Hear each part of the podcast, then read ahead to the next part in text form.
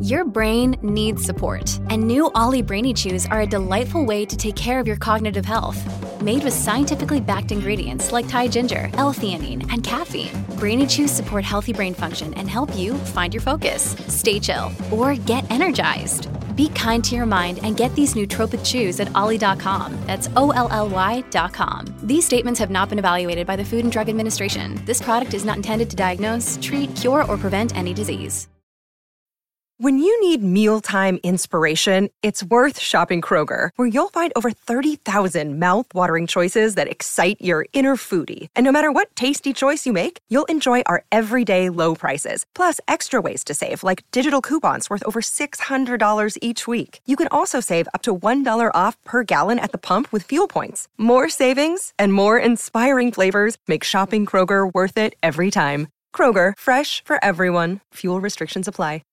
At Evernorth Health Services, we believe costs shouldn't get in the way of life changing care, and we're doing everything in our power to make it possible. Behavioral health solutions that also keep your projections at their best? It's possible. Pharmacy benefits that benefit your bottom line? It's possible. Complex specialty care that cares about your ROI? It's possible. Because we're already doing it. All while saving businesses billions. That's Wonder made possible. Learn more at evernorth.com/wonder. Welcome to the New Books Network. Hello and welcome to New Books in Irish Studies, a podcast channel in the New Books Network. My name is Aidan Beatty. I'm one of the co-hosts of this channel. Today we're talking with Tim Murtagh, a graduate of Trinity College Dublin, completed his PhD there in 2015. His research focuses on the history of Ireland in the 18th and early 19th centuries, uh, and particularly the political activities of its urban workers Tim was a historical consultant on the Dublin Tenement Museum at number 14 Henrietta Street, and a book based on his research there will be appearing later next year. Since April of 2020, Dr. Murtagh has been an archival research fellow with the Beyond 22 project, an international research project working to create a virtual reconstruction of the Public Records Office in Ireland, which was famously or infamously destroyed in the opening engagement of the Irish Civil War in 1922 he has recently published a book with Liverpool University Press, which is based on his doctoral dissertation and is entitled Irish Artisans and Radical Politics, 1770 to 1820, which will be the central focus of what we talk about today. Tim, welcome. Thanks for joining us. Thanks very much, Aidan. Thanks for having me. Uh, maybe if I could start with a, a, a very basic question Who were the urban working classes in late 18th century Ireland? Uh, well, I suppose the most basic point is that they're a minority.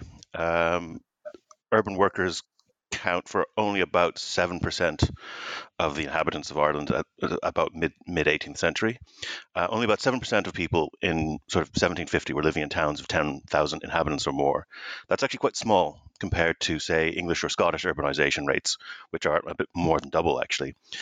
Uh, nonetheless, that's sort of obscuring a few things. It's only 7% of the population, but it's a population that's rapidly growing. You know, population doubles between 1750 and 1800.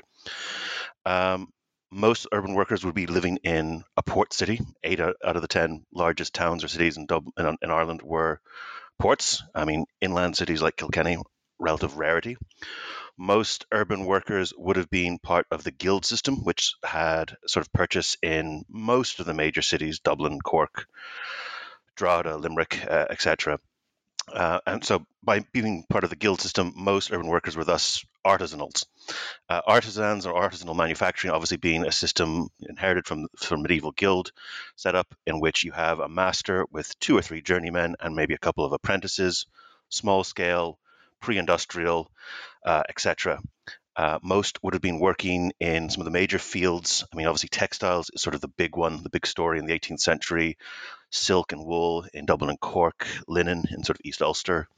Uh, in southern cities like Waterford, Cork, Limerick, uh, agricultural uh, processing, like food processing provisions, would have been another big sector. Uh, so that's sort of what they're doing. Um, in terms of who they are, in terms of where they're coming from, uh, a considerable amount are from the city they're born in, although there's great growth of the cities. Uh, this isn't like sort of 19th century London, where you know, you know, literally it's a net death rate. You actually have to replenish the population. Uh, nonetheless, most of the major cities had fairly large hinterlands. They're, they're drawing migrants from. Uh, I'm trying to think sort of how else to describe in a sort of broad way 18th century workers. Um, language would be another really interesting one to look at. Um, I mean, most, I mean, this is a broad generalization, but most urban workers would have been Anglophone, not exclusively. But if you look at some of the major uh, sort of conurbations, it's a largely Anglophone culture with some notable exceptions. So, uh, for instance, in Dublin, although the, the assumption is, you know, it's the capital city, it's exclusively Anglophone, that's very much the sort of the official culture.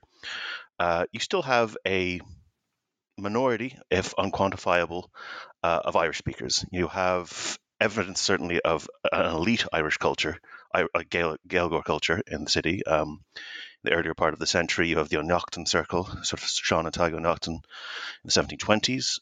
Uh, at the level of usage, I mean, you have some little hints that there is a substantial Irish speaking population in Dublin. Uh, as late as 1761, we've got evidence of a Dominican chapel in Bridge Street in, in the city, where you've got a mass and a sermon being said in Irish at 7 a.m. every day. That's actually quite surprising. I mean, I actually sort of found that quite, eh, not shocking, but definitely surprising.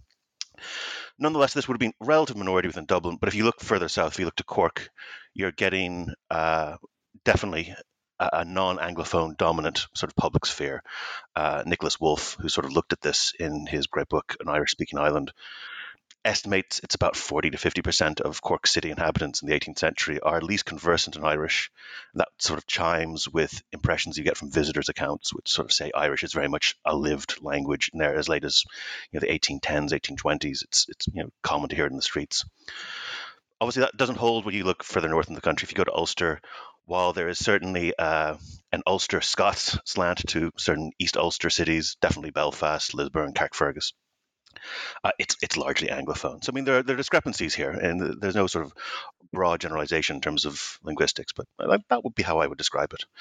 Uh, obviously, the most obvious thing. Sorry, I, I, you, you, can cut me off, Aidan, if I if I'm rambling, but. the most obvious one I'm supposed to leave out is just religion. Who were uh, um, uh, urban workers in 18th century Ireland? Well, again, there's differences between North and South in the 17th century, as sort of part of a program of sort of colonization, uh, the cities had been envisioned as sort of bastions of Protestantism, and that sort of idea sort of lingered on to the early 18th century, but that was rapidly changing.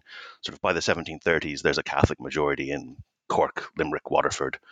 Uh, Dublin is about 50% Catholic by mid-century. It's probably a Protestant. It's, it's, Dublin's probably a Catholic majority city by the end of the century. Uh, looking further north, to Belfast. Uh, it's not an Anglican city; it's a Presbyterian city, overwhelmingly so, with a very small Catholic min- minority. I mean, Catholic the Catholic percentage of Belfast's population was only about six or seven percent in this period. I mean, it grows rapidly in the 19th century, as sort of is very well documented. I mean, by by the 1830s, its Catholics are about a third of Belfast, but that's very much the future. In the 18th century, it's it's it's a fraction of that. So, so you mentioned Nicholas Wolf there. I might kind of draw on him a little bit for another question. One of, one of the things I really love about his book um, is that he really forces us to recognize that, that seeing things just in terms of this very stark, like Gaelic culture or Anglophone binary, really misses out on a lot, and that, that there is all this fuzziness in between of people who can speak Irish but choose to speak English or vice versa. And I wonder if you could say a little bit more about that, about the kind of categories that we use to talk about the urban working class in this period, um, what's the kind of fuzziness between them and the middle class? How, how much are they interacting with the middle class? Are they kind of hermetically sealed off from them? Or are they influencing them? Are they influenced by them? That's a good point. I mean, I mean concepts of class as we would know it are obviously very different in the 18th century than what becomes from a mature industrial society. There's infinite amounts of uh, sort of gradations. You know, what's the difference between a sort of a wealthy tailor who's now got you know uh, a factory force of ten men, but he started out as a journeyman, versus someone who's technically a shopkeeper or a clerk but is earning less. You know, you, know, you can find all these examples. Uh, there's definitely a sense that the the class divisions are becoming hardened. I would argue by the end of the century. Uh, class again in a very loose term but you see this even just in terms of uh, residential settings. In the early part of the 18th century, there's much more residential mixing in places like Cork and Dublin between sort of more prosperous artisans and the sort of middle clerical or you know professional classes. uh, you know, Dublin, notoriously what we think of as 18th century Dublin in the popular imagination, this sort of neoclassical city, also sort of occurs against the backdrop of residential and social segregation, sort of the prosperous leave sort of the older, the old city, the old medieval core, uh, places like Smithfield, places like uh, sort of you know the parish of St Albans or St Catherine's, and move to sort of the new fashionable squares of Merrion Square, Fitzwilliam Square, Gardiner Square, Gardiner Place. Um, that's sort of there's an abandonment of of that, and sort of you definitely see a worsening of working class housing stock and a segregation. So it's fuzzy. It's certainly not as class uh, sort of calcified as it becomes in the 19th century, but it, you're seeing that sort of future development sort of in the in the final decades is how I would describe it. I, I wonder if, it, as you wrote all this, is it very difficult to not think about what's going to come in 1798 uh, as a kind of a you know always have that kind of hanging over you I mean, I really do. I mean, uh, it, it's, it's a real problem, and it's not necessarily unique, obviously, to, to historians of Ireland in, in, the 18th century. I mean, without being too grandiose in a comparison, historians of the French Revolution, who then, you know, later on in their career write a history of 18th century France, find this very hard. How do you not write teleologically, where you're sort of seeing it in reverse? Um, I think you have to I mean, if I am guilty a little bit, is probably in seeing tensions sort of brewing. It's hard not to see them simply because you're confronted with the end of the 18th century, this phenomenal rebellion, you know, maybe as many as 20,000 people dead, um, sort of this, uh, you know, conservative loyalist hegemony essentially crumble or, you know, almost collapse and simply you have the comparison of that not happening in England. Um, and you know, for better or for worse, so much of Irish historiography is embedded in an English histor- historical writing tradition. This is this one example, one of several examples, where you, know, you have a real contrast in the fates uh, of sort of the elites at the end of the 18th century. It's hard not to sort of go back into those earlier decades and see where is it, where is it going different? What what are the fundamental differences that are going to lead to this divergence of experience? And then just, I mean, obviously politically there are ways in which artisans are playing a role in what's coming in the 1790s are they playing a role intellectually? Are they kind of learning from people like wolfe tone? Absolutely. Um, it's hard to reconstruct the mental world of these artisans simply because the sources are so much more scarce.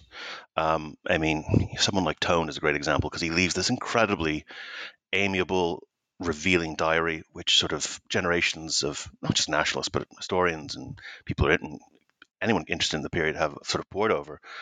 Getting to the sort of the mindset of an artisan is much more challenging. Sort of you only really get their testimony in informers' reports, sometimes in court cases, very, very, very rarely in any sort of reminiscence that you know sort of uh, gets put down in print. Um, but there is lots of evidence from sort of the authorities monitoring them that yes, the artisans had very much an, independent intellectual culture.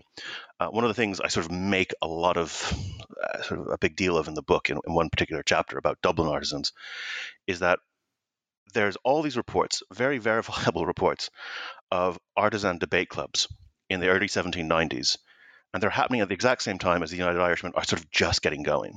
And it's at a time where the United Irishmen, certainly in Dublin, have no interest in getting an artisan following. They're not recruiting. They're an elite debate club of sort of, you know, the wannabe politicians, the lawyers, the barristers. While they're all, you know, away in Tailors' Hall debating all these things, there are these completely separate, independent plebeian debate clubs going on, which are reading Paine, they're reading stuff coming out of France, they're reading the host of sort of imitators of Paine over in England.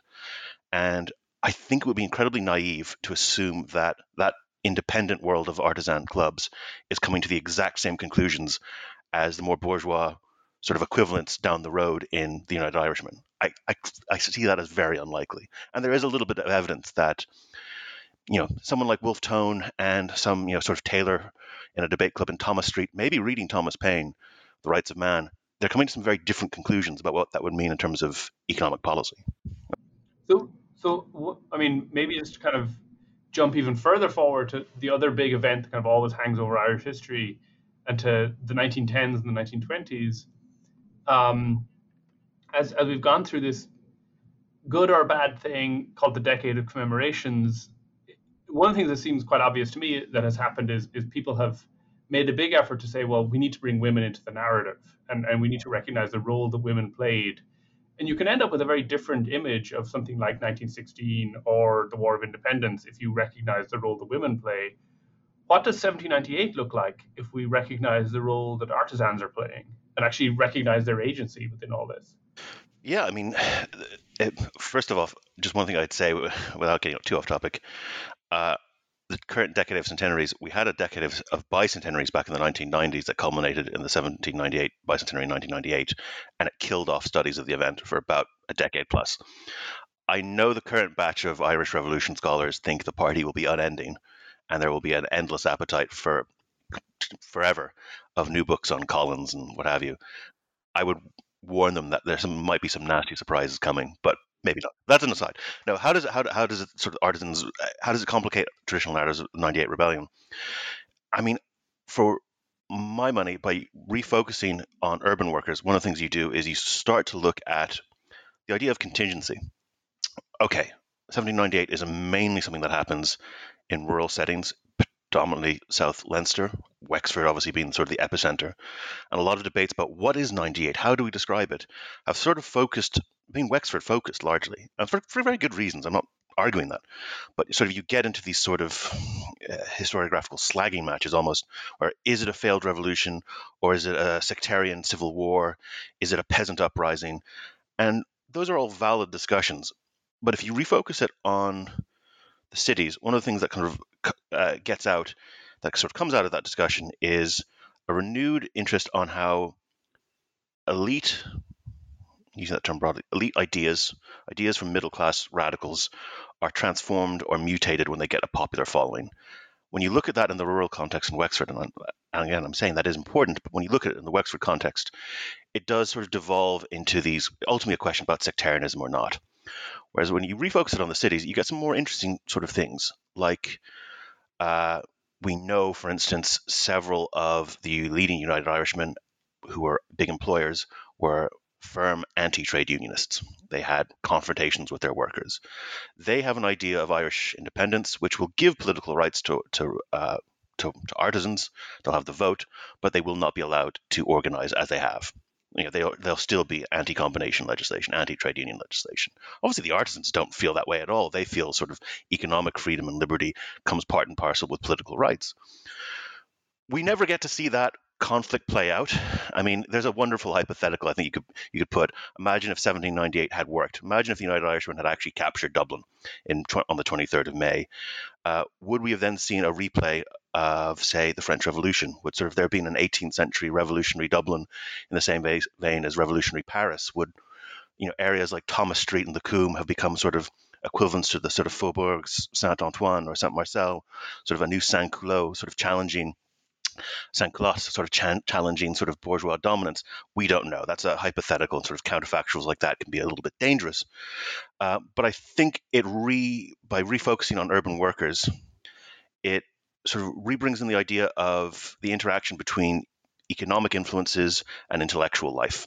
And one of the problems with 1798 studies is that people, earlier historians who applied economic models to why 98 broke out where it did sometimes have a tendency to sort of devolve into economic determinism. Uh, I think there's a more nuanced sort of argument to be had. Why do economic influences make certain groups more receptive to certain arguments? How do those economic pressures perhaps lead to certain arguments or ideas mutating uh, amongst certain constituencies?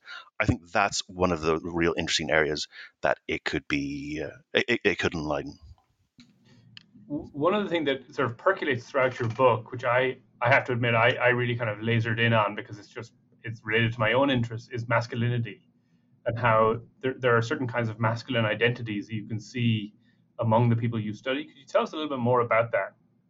Yeah, I mean, this is a, I mean, what I found in terms of masculine identity amongst Irish artisans mainly, I mean, largely confirmed what you've seen amongst studies of sort of artisans in Britain and in America at the same time. I'm thinking here of the work of someone like Anna Clark, the struggle for the breeches. Um, the idea that men in the 18th century, particularly artisans, have this identification of their skill and their status as artisans as being very intensely tied up with ideas of obviously masculinity, being a man, uh, being a bread earner, a sort of head of a household, but also a political identity.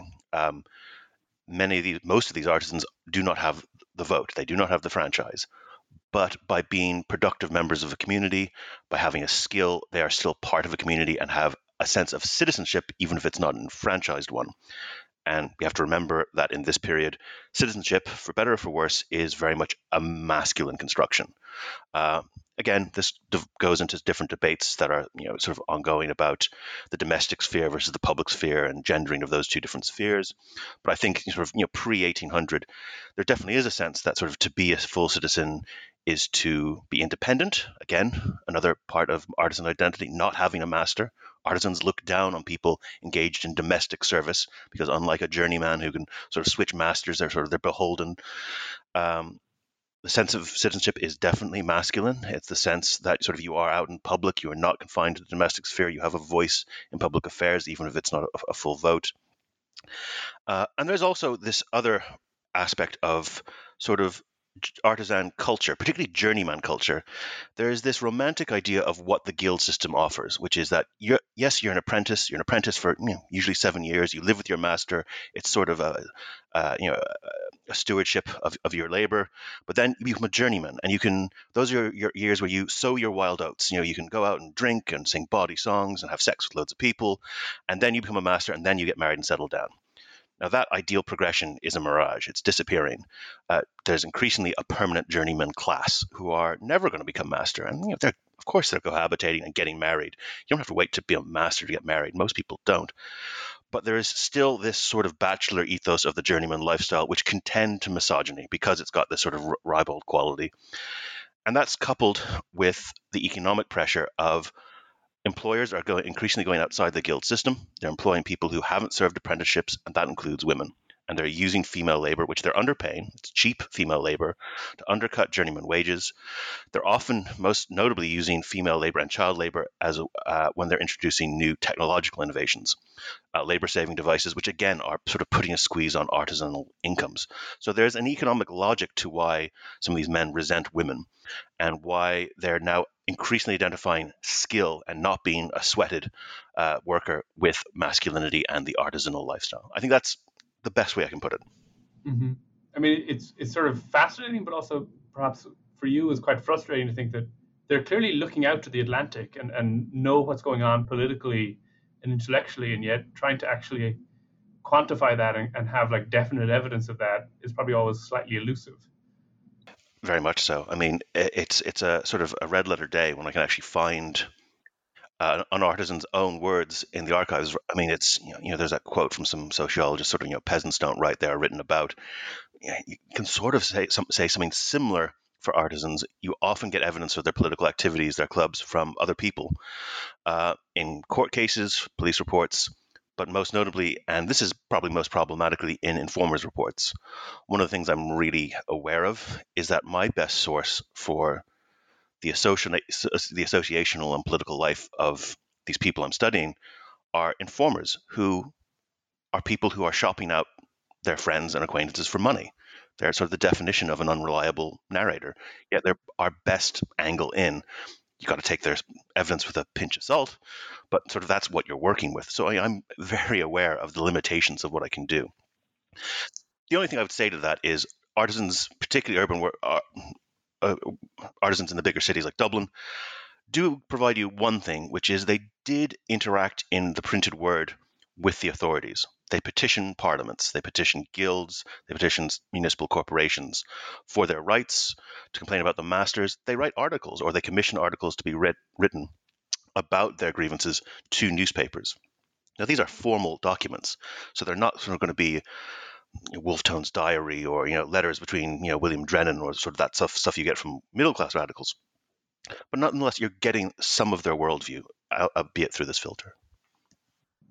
So maybe as we as we kind of tie up this conversation, if we could move a little bit from from class and gender into race.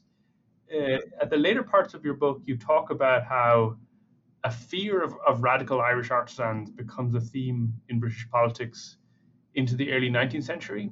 Um, in, in like obviously in the post 98 period, and I would have assumed that this was just to do with a kind of a paranoia that comes out of anti-Irish racism, but you seem to have a different answer.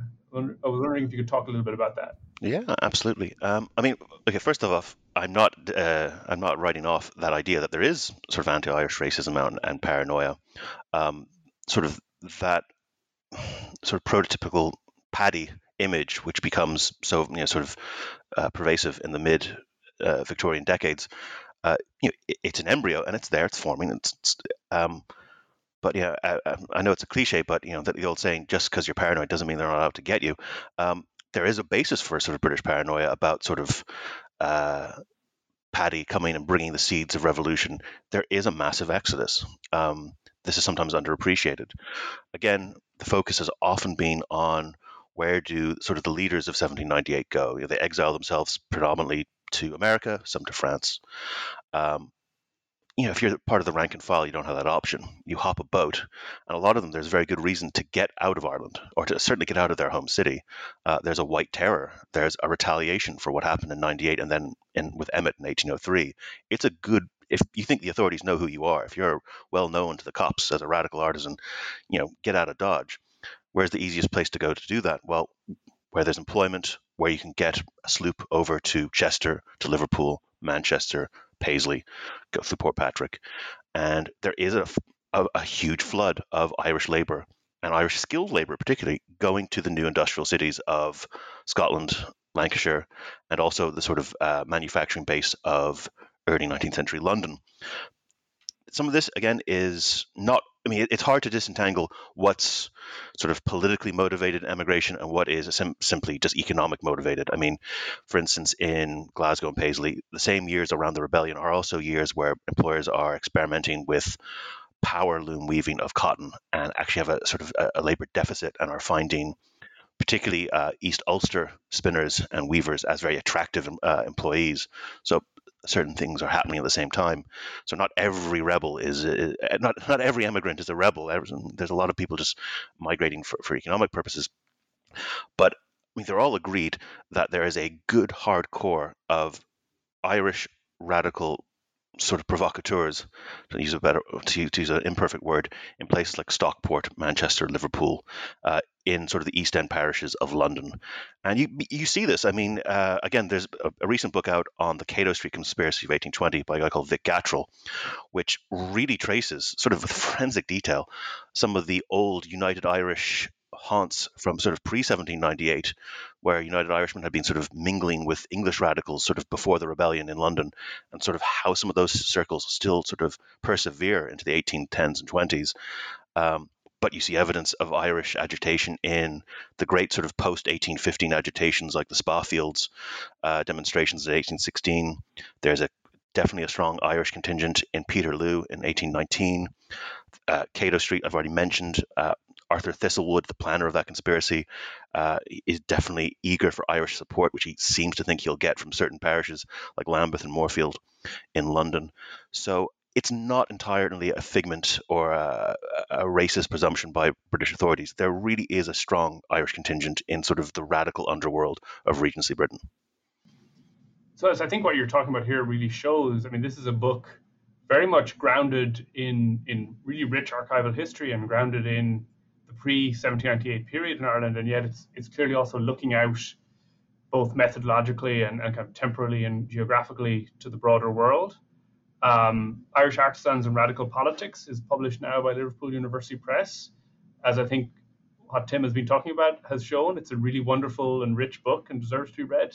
Thanks so much for joining us. Thank you so much, Aidan. I really appreciate it. Uh, thanks for having me on.